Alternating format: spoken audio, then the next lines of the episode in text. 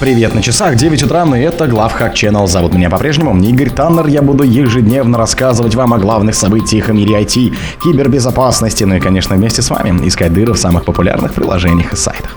Microsoft напоминает о прекращении поддержки TLC на 1.0 и 1.1. Опубликован эксплойт для уязвимости обхода SSH аутентификации в продукте VMware. Окта. Хакеры применяют социальную инженерию против специалистов техподдержки. США обвинили россиянина в отмывании 1 миллиарда долларов, в том числе для хакеров КНДР. Суд нашел нарушение в расследовании дела хакерской группировки Revil. Инвесторы из России подали иск из-за взлома криптокошельков на 100 миллионов долларов. Спонсор подкаста Глаз Бога. Глаз Бога это самый подробный и удобный бот пробива людей, их соцсетей и автомобилей в Телеграме. Microsoft напоминает о прекращении поддержки TLC 1.0 и 1.1. Компания Microsoft напомнила пользователям, что в будущих выпусках винды будут отключены устаревшие протоколы, которые более не могут считаться безопасными. Напомню, что исходная спецификация TLC 1.0 появилась еще в 1999 году, а ее преемник TLC 1.1 был представлен в 2006, то есть они использовались на протяжении двух десятилетий. В марте 2018 года после долгих обсуждений и разработки 28 проектов протоколов специалисты IETF и Internet Engineering Task Force утвердили следующую основную версию TLC 1.3. В сборках винды 11, начиная с сентября 23 TLC версии 1.0.1.1 будет отключен по умолчанию.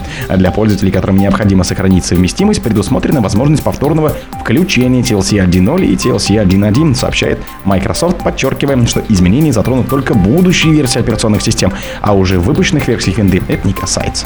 Опубликован эксплойт для уязвимости обхода SSH для аутентификации в продукте VMware. На прошлой неделе разработчики VMware исправили критическую уязвимость в Vari Operation for Networks, связанную с обходом SSH аутентификации. После анализа патча специалист создал POC эксплойта для свежей проблемы. Уязвимость получила свой идентификатор и набрала 9,8 баллов из 10 возможных по шкале оценки уязвимости. Проблема была связана с обходом аутентификации, который, согласно заявлению производителя, возможен ввиду отсутствия генерации уникального криптографического ключа.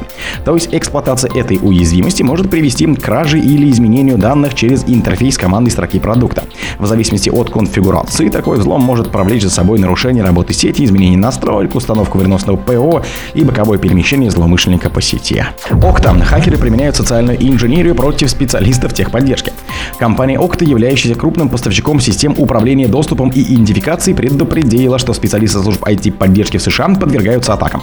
Хакеры вынуждают их сбросить многофакторную аутентификацию для пользователей с высокими привилегиями. В последние недели ряд клиентов Okta в США сообщает об атаках с использованием социальной инженерии, направленных на персонал служб IT-поддержки. Стратегия звонящих заключается в том, чтобы убедить сотрудника службы поддержки сбросить все факторы многофакторной аутентификации для зареганных высокопривилегированных пользователей, сообщает компания. Если атака удалась, злоумышленники использовали эти учетки суперадминистратора Okta, чтобы выдать себя за пользователей взломанной организации, задействуя анонимизирующий прокси, новый IP-адрес и новое устройство. Хакеры использовали полученный доступ для повышения привилегий других учетных записей, сброса аутентификаторов, а также удаляли защиту двухфакторной аутентификации для некоторых аккаунтов. США обвинили россиянина в отмывании 1 миллиарда долларов, в том числе для хакеров КНДР. Минюст США предъявил россиянину Роману Семенову обвинение в отмывании более 1 миллиарда доходов, полученных преступным путем. Семенов – гражданин России, который жил в Вашингтоне. Американское министерство называет его одним из основателей площадки Торнадо Кэш, на которой проводились неотслеживаемые операции с криптой.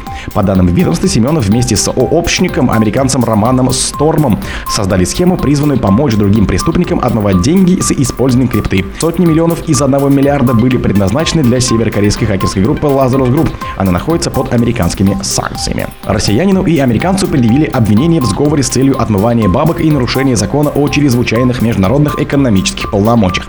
По каждому из этих пунктов грозит до 20 лет лишения свободы. Также Семенова и Сторма обвиняют в ведении нелицензированной деятельности и переводу денежных средств до 5 лет тюремного заключения. Суд нашел нарушение в расследовании дела хакерской группировки Revil.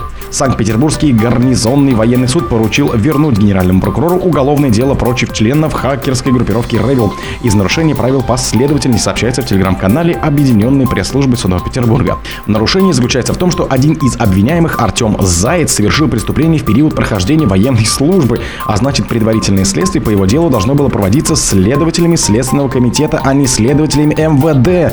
как это произошло в итоге. В результате обвиняемым продлили арест до 14 ноября. Среди фигурантов дела оказались 8 человек. Бывший военнослужащий, старший прапорщик запаса Артем Заяц и гражданин Алексей Малоземов, Андрей Бессонов, Михаил Голванчук, Роман Муромский, Дмитрий Каратаев, Даниил Пузыревский и Руслан Хансвяров. Все они обвиняются по части 2 статья 187 УК «Неправомерный оборот средств платежей, совершенный организованной группой». Предусматривается наказание в виде лишения свободы на срок до 7 лет. Инвесторы из России подали иск из-за взлома криптокошельков на 100 миллионов долларов. Группа из около 50 клиентов криптоплатформы Atomic Wallet из России и стран СНГ собирается подать коллективный иск к ней из-за пропажи 12 миллионов долларов после взлома кошелька, к которому могут быть причастны северокорейские или украинские хакеры. Разбирательство сопровождают немецкие и российские юристы Макс Гудброд и Борис Фильдман из компании Destro Legal. По словам Гудброда, каждый из клиентов вложил разные суммы, они варьируются от 150 до 200 тысяч долларов и до 1 1-2 миллионов долларов. Мы работаем над возвращением активов нашим клиентам, и мы подадим коллективный иск против Atomic Wallet. Они не предоставили нашим клиентам никакой информации о взломе и не обратились в полицию, чтобы сообщить об этом, сказал Гуд Брод. О других событиях, но в это же время не пропустите. У микрофона был Игорь Таннер.